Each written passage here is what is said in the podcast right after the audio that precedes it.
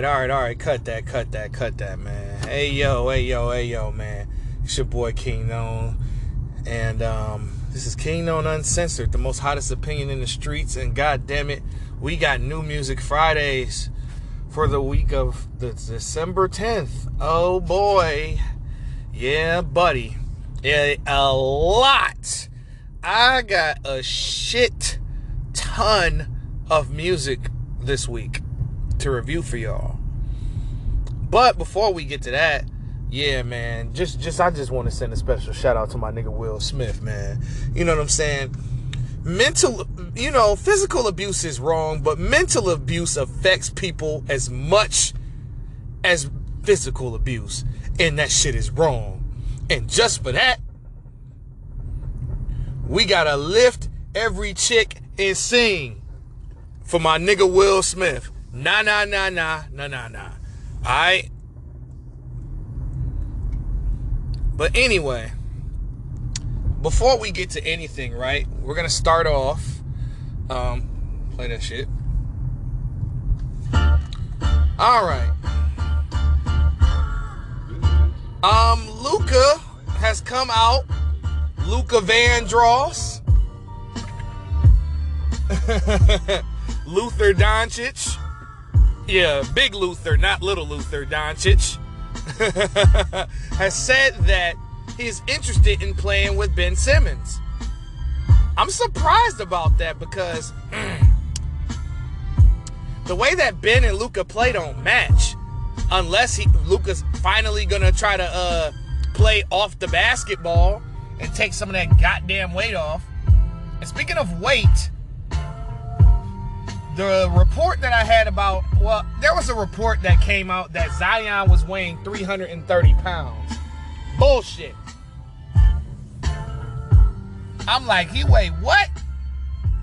I was like, there's no way. Like, I didn't think he wore, weighed 330. I said 275 pounds max. I didn't believe that when I heard that because there was no way that this nigga would balloon up to 330 if he's rehabbing, if he's training, if he's participating in five on five drills. How could he be 330 that fast, for one? And there was a recent picture that came out with Zion, and he looked like he lost weight. He looked like he lost a lot of weight. It looked like he was 245, 245, 250.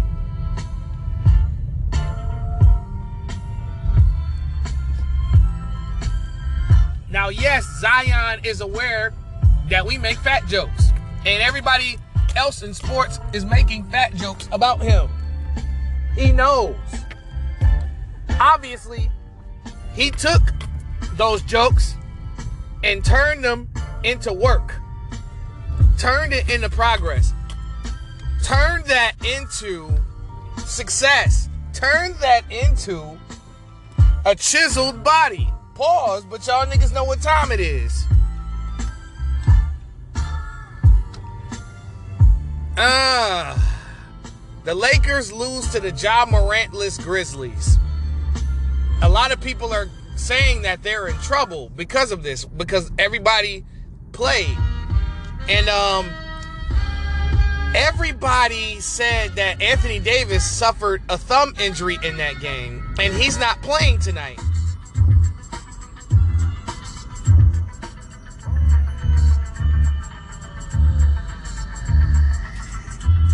As far as I'm concerned, there's some blame to go around for the Lakers' struggles and uh, lack of consistency, no defense, poor GM work, poor construction of the team. It's not necessarily all Anthony Davis's fault that this is happening. But me, from a particular standpoint, right? I feel like Anthony Davis should play a lot better than what he's playing. He's talking about, I'm going to continue to shoot threes, but you're shooting 16, 17% from three, which is the worst of your career. Stop shooting. You see, Russell Westbrook stopped shooting jump shots and stuck to his game plan, and he is looking like the best player on the Lakers right now.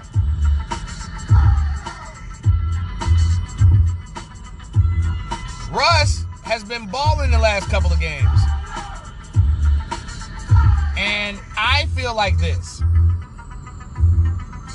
Um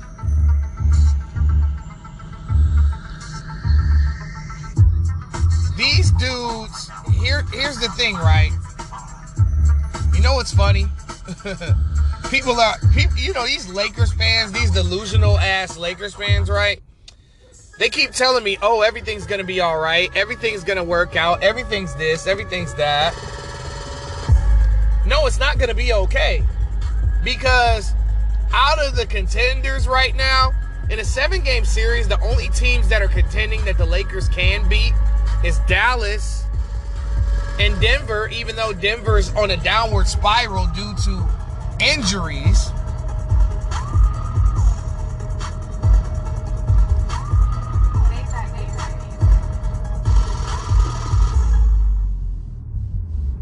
Yeah, I mean, and then um, it's another team that they could possibly beat. I mean, they could beat Portland for sure. But all the rest of those teams, you're not beating the Clippers in a seven game series. You're not beating a healthy Denver Nuggets. You're not beating a Utah Jazz. You're not beating the Memphis Grizzlies. They're beating you without Ja Morant. And then you lost to the Thunder twice, and they play the Thunder tonight without Anthony Davis. That's not going to look good. The main issue is the Lakers have not took advantage of the gimme games, meaning that games that matter, like games against weaker teams, they're losing. Games against contender, you know, if they're losing against the Thunder, I can't imagine what they do against Utah, Phoenix, Golden State, which who those are the three best teams in the West to me. And the Lakers not beating them in a seven game series. No way, no how. It take it has to take catastrophic injuries to all those teams for the Lakers to win. Yeah, people are still thinking that this team is going to win the championship or go to the championship. No way, no how. A lot of y'all got to put y'all feelings and your fandoms to the side and actually be objective. Actually be like, you know what? This team ain't good enough. And I truly do believe that I don't think that Bron, AD, and Russ should be traded, but I would look into trading maybe Bron and AD. Maybe. To see what packages they get for them. I would. I would think about that. Or I'd change around the role players. I'd keep those three and grab some better role. I'd keep those four, actually. You got to add Melo. I'd keep Russ, Melo, AD, and LeBron and trade everybody else. Trade and cut everybody else. And get some younger pieces. Shit, I try to I try to call up Sacramento for Buddy Hield.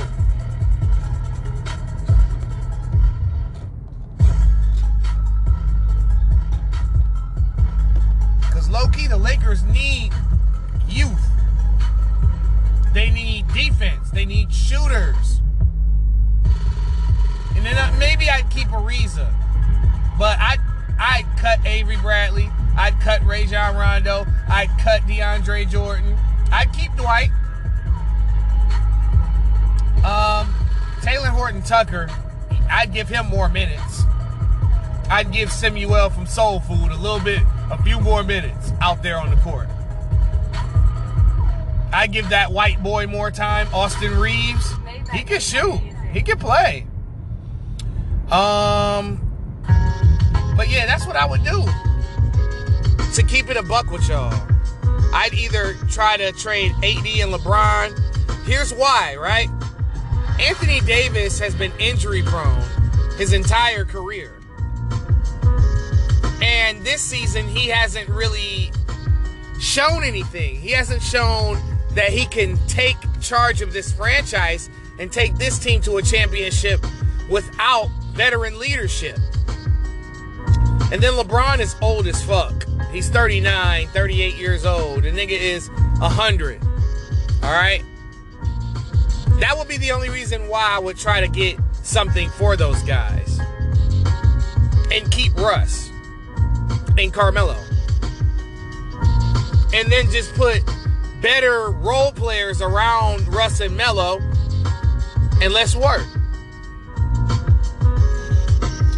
I definitely call the Indiana Pacers. They're the old, they're the ones that's, you know, doing the selling. You got to call the sellers to see what we can buy. Just stating the obvious, Captain Obvious. Oh man, there's this dirty fucking rumor coming out of the Sportscasters Union, right? From what I hear, Jalen Rose and uh, Molly Qerim have divorced after uh, a three year marriage, and they have claimed to be separated for the last year. They claim to be separated for the last year. And all of a sudden, there's this dirty rumor that comes out that Stephen A. Smith is is messing with Molly Qerim. I know a lot of people are saying that this isn't true and this is cap. I wouldn't be surprised by uh, Stephen A. Smith doing some snake ass shit like that. This man, Stephen A. is on the fucking NBA on ABC panel with Jalen. But he that type of nigga that he don't want his own bitch. He wants your bitch. He wants your girl. He wants your wife. Or your ex-wife. Or your ex-girlfriend. And he that type of nigga that's not gonna ask permission either and not gonna keep it a, he ain't gonna keep it a buck. Stephen A. Smith is that type of guy, bro. And I, and I wouldn't be surprised if he made a pass at Molly Qerim. Now, it hasn't been confirmed. This is all alleged. This is all alleged. And this is a terrible rumor. If this is true, Stephen A's got to be the worst black man ever. And I mean ever. He might be the biggest piece of shit ever. We talk shit about how classless Steve Harvey is, but Stephen A. Smith is the wor- would be the worst. The absolute worst. If this nigga really did this. Ye and Drake concert. I didn't watch that shit. I ain't watched that shit. I saw bits and pieces of it though. But I ain't watched that entire shit though. But I heard that Kanye was forgetting a lot of the words and Drake Drake Drake's performance was trash from what I hear because he kept performing shit off certified lover boy that nobody really gives a fuck about or shit about. I heard they did forever though. That's something that people want to hear. They ain't heard those verses in a minute, and Ye was forgetting the words. It's kind of funny to me. But let's move on to the main event, man. That's 14 minutes in. I know y'all been waiting on it. It's new music Fridays. All right. The first thing I checked out. All right, man. There's been I have a particular feeling about this rapper, right? His name is Russ, right? I know I don't know if y'all are familiar with him. I'm pretty sure you are. I don't know how this nigga blew. I don't know how this nigga has had this much success. I don't know how this nigga is on his 14th album. I don't know how. I don't know who keeps opening up this nigga's budget because I didn't I didn't before this project came out, I didn't think he was anything. I don't think he was appealing. I don't think he was special. I don't think he was he could rap. His song structure is corny as fuck, and he was cornier than Logic to me. That's how bad. I mean, Logic can rap though. That's the difference between Russ and, Russ and Logic. So this is the first Russ project I ever checked out, and I'm going in this bitch, putting my prior judgment to the side so that I could see if there was any improvements, and I was proven wrong. Russ is an okay rapper. He's all right. You know, you can tolerate him. But what drew me to Russ's project was the features. This man had so many features on this project. This nigga had CyHi the Prince. This nigga had um, Westside Gun, Conway. He had Lloyd Banks. He had Ransom, Papoose. Um, he had um, Yeah, those are the ones I can think of off the top of my head right now. Oh yeah, Big Sean, Joey Badass, Hit Boy, Wale. This nigga had a loaded feature album. It was hard to turn that down. Cause I wanted to turn it down bad. And then he had production from Ninth Wonder, Jake One, and, and motherfucking Primo.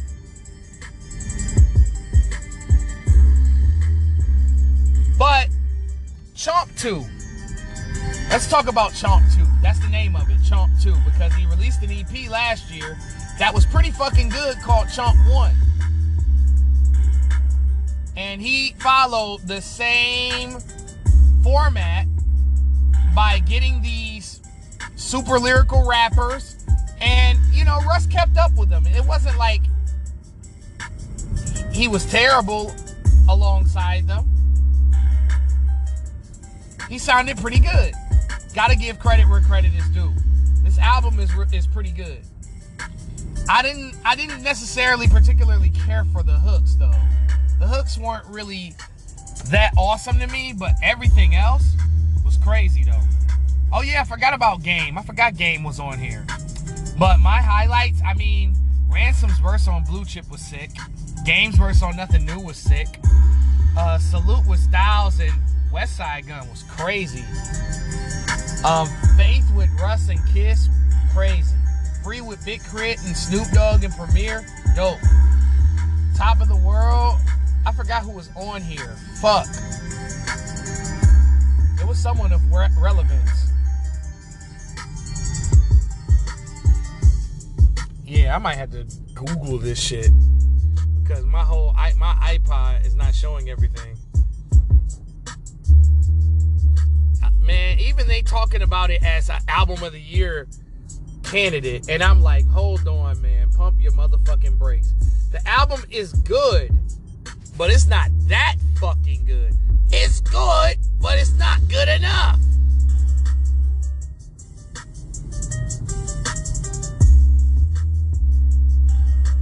Um, yeah, Jay Electronica was on top of the world. Jay Electronica was verse was dope. My favorite song on here is Note to Self. Note to Self was crazy because it had uh, Big Sean, Joey Badass, and Wale on here. Crazy verses. Joey Badass had that had the best verse of the album to me. You'll understand if you watch Power, uh, Raising Kanan. You'll understand. Um, Hustler Freestyle was mid. Distance with Ghostface Killah and Conway the Machine, crazy. Get it with Lloyd Banks inside CyHi the Prince was dope, but the hook was trash. Enjoy the view with Mozzy. I'm not a Mozzy fan. I don't like dude. That was the weakest song on here, but it wasn't like the song was dog doodoo breath. It was just mid. Golden was okay. Yeah, Chomp 2 was pretty good. But album of the year, y'all niggas need to chill the fuck out and smoke a goddamn pack of cools or something. Russ is cool. He has improved over the years. He's still a cornball, though. All right, let's move on to the homie Mach-Hommy. Um, Mach-Hommy released another project. I don't think it was through Griselda called Balens Cho. Um, it was pretty decent work, man. I mean, I I loved I loved one of the songs on here. I'm, I'm trying to remember what the title was. Damn, he got all these. I, I'm gonna say Wooden Nickels is my favorite joint on here because he, you know, he's Haitian, so he's got all these tracks named after Haitian soliloquies, and I can't fucking pronounce this shit. I like Le Boo. I like Le Deutsch. Lloyd, I can't fucking pronounce that shit. I like separation of the show. I like um, traditional. Traditional was hard. Money Magnus and Self Love, fucking dope. Yeah, I enjoyed Mach-Hommy's uh, project, man. It was called uh, Balens Cho Hot Candles, basically. That's what that means in Haitian language. Um, let's move on to um Rick Ross, the biggest boss. Boss. Huh.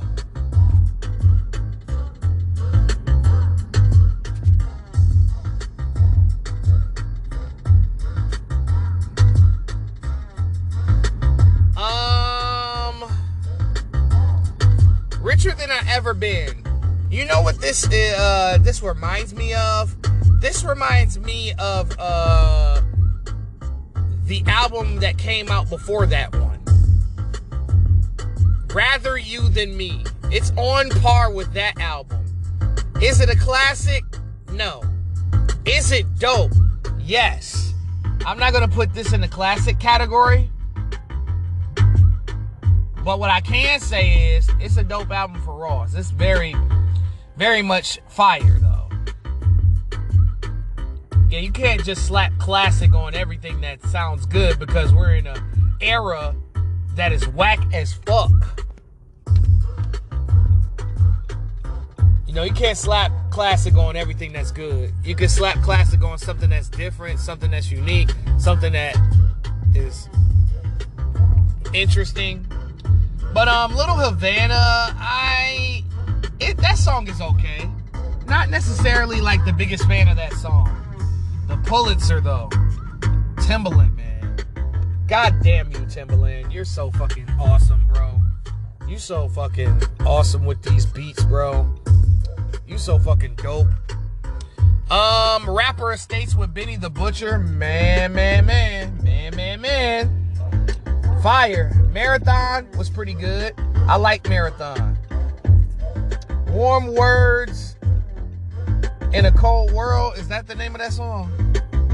Yeah, I gotta stop looking at my iPod for shit.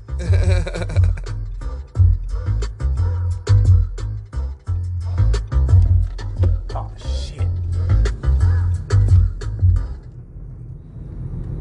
Okay. I mean, I'm just saying, bro.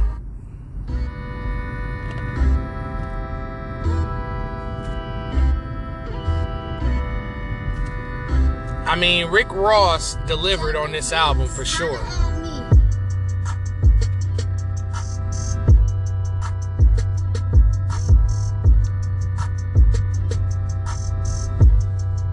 Um, Wiggle with Dream Doll. Um, I'm gonna be honest with you. Dream Doll is whack, bro.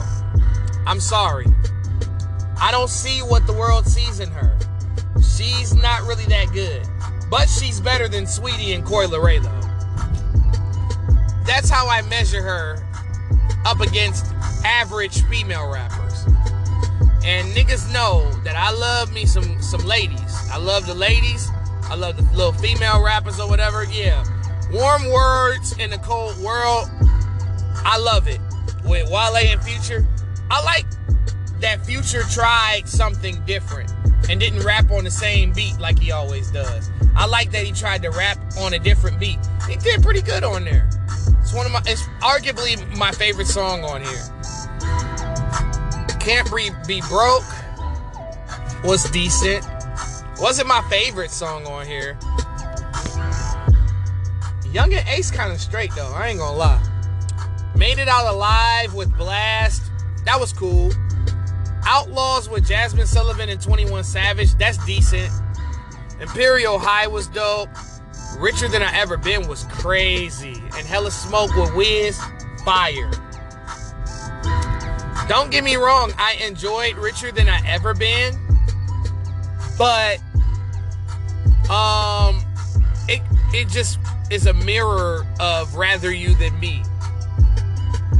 And since Ross set the bar high with Port of Miami Miami 2, I was a teeny tiny bit disappointed. But not that much. Not that much. This is still a good project. Definitely has great replay value. Um, A Boogie with the Hoodie released an EP today called Before Ava. I don't know what that's about. I don't know what the concept was about. I didn't do a background story on the concept. I just listened to the project. I'm guessing maybe he's coming out with an album called Ava, but I don't know. Um, notifications, man. That is a bop. That is a bop. Uh, I, I'm trying to remember. Was this was this track called "Girls Go Down" or "Making You Cry"? No, that was Glasses, I think. Glasses has some funny shit in there. That was hilarious. And then um, Girls Go Down. A Boogie was was talking some real shit on here. Be Free was dope. 24 Hours with Lil Durk. Mm, not really the biggest Durk fan. I'm sorry. Lil Durk has been mid. He's normally killing features, but this one is very forgettable. Oh man, the highlight of the day for me, the highlight project of the day was Big Boi and Sleepy Brown's album called Big Sleepover. And this has been highly anticipated by fans of the Dungeon family. And Big Boi and Sleepy Brown have been talking about this project for years. And I am impressed that these two guys who are veterans of the game, veterans on, you know, in hip hop history, Sleepy Brown is legendary. He has a legendary voice. He has a recognizable voice, and he's very underrated as far as singers is concerned. But yeah, Big Boi and Sleepy Brown killed that shit, bro, top to bottom. And CeeLo makes a couple appearances on here. CeeLo was bodying shit on here. Killer Mike, man. Killer Mike was the star of this album. Even though Big Boi held it down, but Killer Mike was bodying shit.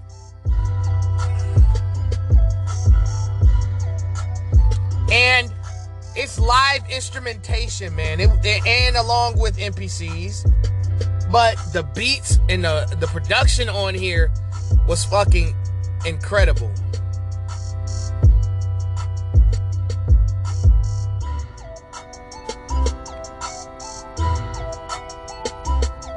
Man, Animals was crazy. We the Ones is probably the best song on here. Sucker Free was crazy. And You, the Sleepy Brown solo track was fire. I mean, this is crazy, bro.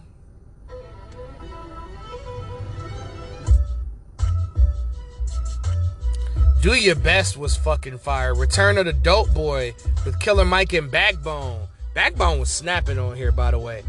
Like, if you're a fan of the Dungeon Family era, because they had a long run, we talking about from like 93 all the way to like, I don't know, maybe 04, 05 ish. Before Andre, you know what I'm saying, took a break. But them niggas was dominating like the Goodie Mob, like Backbone, like Outkast. You know what I'm saying? CeeLo, you know, Killer Mike, Slim Calhoun. You know what I'm saying? Witch Doctor. Cool Breeze and shit like that. Y'all niggas know. If y'all Dungeon Family fans like me, y'all niggas know what time it was on that.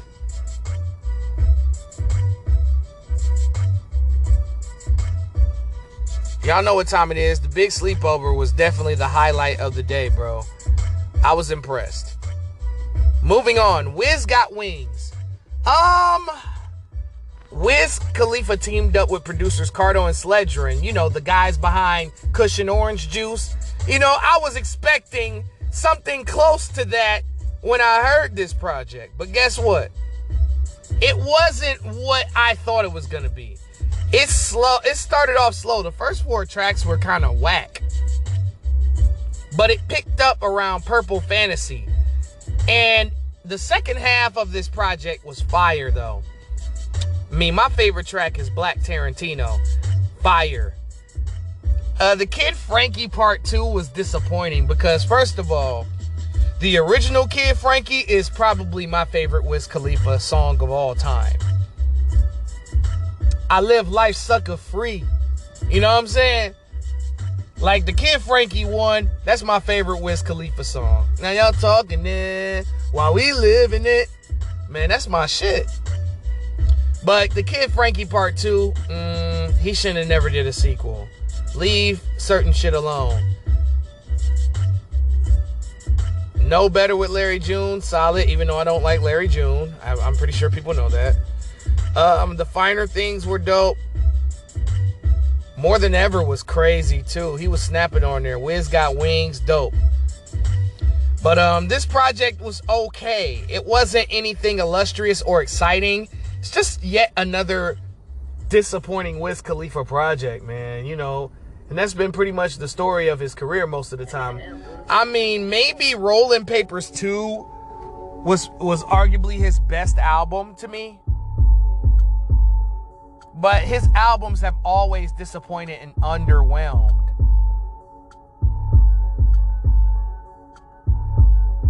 Last but totally not least, Alicia Keys released an album called Keys. Now, I like the idea and the concept of it.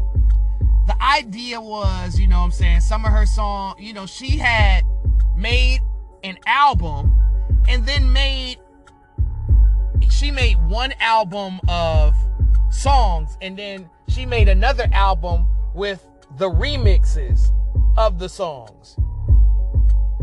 And I'm guessing that she's leaving it up to the listener to decide which one was better. And we're going to go down the line here. We're going to take a look at this.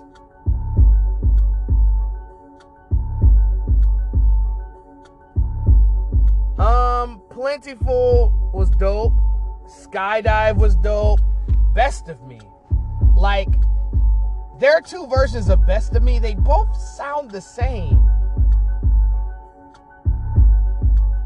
I like the original Plentiful with Pusha T.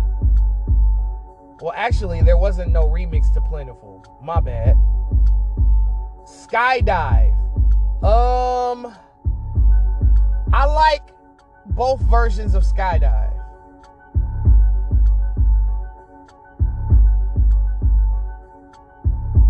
Best of Me Unlocked. Um, and Best of Me, the original, they both sound the same. But the second one just adds a few keys to it. So I like the second one better.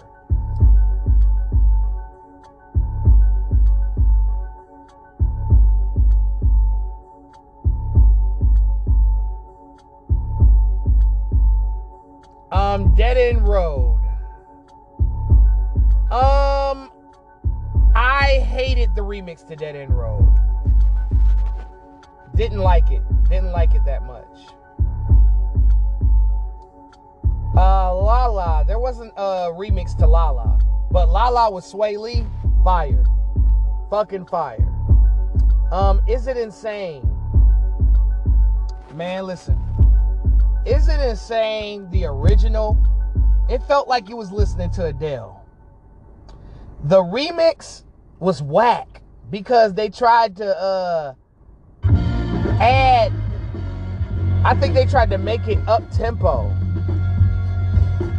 Or they added the beat to it. Well, not up tempo, but they just added drums to it. And Is It Insane sounds better with just the piano.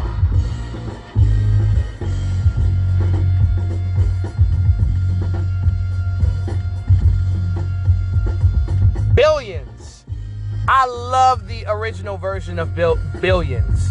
I love the concept. I love the song. Probably one of my favorites on here, if not my favorite song, next to Best of Me. Um, The remix to Billions was uh, up tempo and had a techno vibe to it. And I respect that. I like it.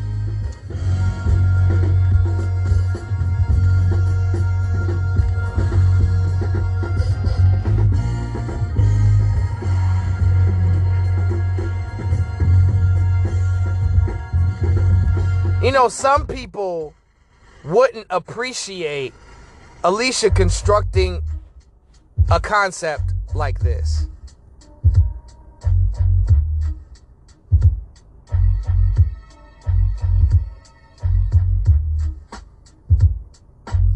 But um love when you call my name. Um that's tough. I like the uh, remix version of Love When You Call My Name better than the original, but it's not by that much. Come For Me. I like the original Come For Me than the remix with um, Lucky Daye and um, Khalid. The one with Khalid was mid. Wasn't feeling it. Old Memories. They tried to make it like fucking Whitney Houston did with It's Not Right But It's Okay or um, I'm Every Woman. And it failed. You know, adding techno vibes to old memories. This is a sad song that doesn't require any drums. So that was just very useless. And that was just, that kind of dragged the project down. You know, some of the songs on the second disc was dragging the project down. If she would have just kept the best of everything, I think this would have been a classic. Um, Daffodils. I like the original version of Daffodils better than the remix. Paper Flowers. There wasn't a remix to Paper Flowers. Like Water, there wasn't a remix to uh Like Like Water. Um, what else? What else? And then there was just an interlude left over. But all in all, Keys is an excellent concept, a very interesting project, but some of those songs shouldn't have had drums. Some of them songs shouldn't have had remixes. Only a couple should have. Like I like the Nat King Cole remix with Lil Wayne. Wayne was snapping on there. I'm saying though. And um, the first thing that I ended up listening to out of everything, Tory Lanez dropped a new project called Alone at Prom. Now, I know what y'all was expecting, but this ain't what you expected.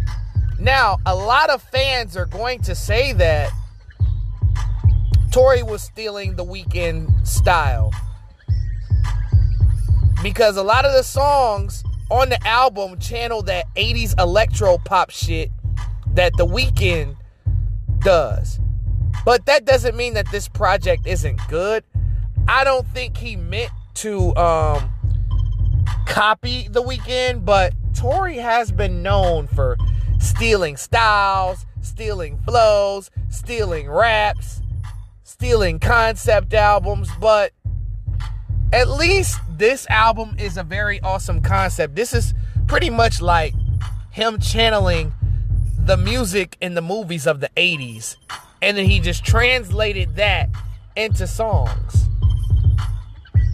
And it definitely has that Lil Wayne rebirth, that Weeknd trilogy joint vibes on here. Like, um, Enchanted Waterfall was pretty solid. Pink Dolphin Sunset was dope. Midnight's interlude was crazy. The color violet, man, this definitely has the signature Weeknd sound. But on some of these songs, he was sounding like Tori Tresevitt. Some of these albums, songs, he was sounding like Tory Jackson. Some of these songs was sounding like motherfucking Tory uh, Abel Abel Lanez. Um, Lavender Sunflower was good. I didn't care too much for Ballad of a Bad Man. Lady of Namek, fire. My personal favorite song on here is Pluto's Last Comet. Man, fire. Definitely a great, great song. Great song. 87 Stingray had complete 80s vibes. Hurt from Mercury, the second best song on the album. Man, that song right there touched the soul. It definitely touched the nerve. It definitely triggered me. Like as he just says, like, why does it hurt so bad? Man, he was singing his ass off on there. Last Kiss of Nebulon was pretty solid as well, but yeah, that's Kingknown Uncensored. You know what I'm saying? New Music Fridays, the week of uh, December 10th, and I'm out.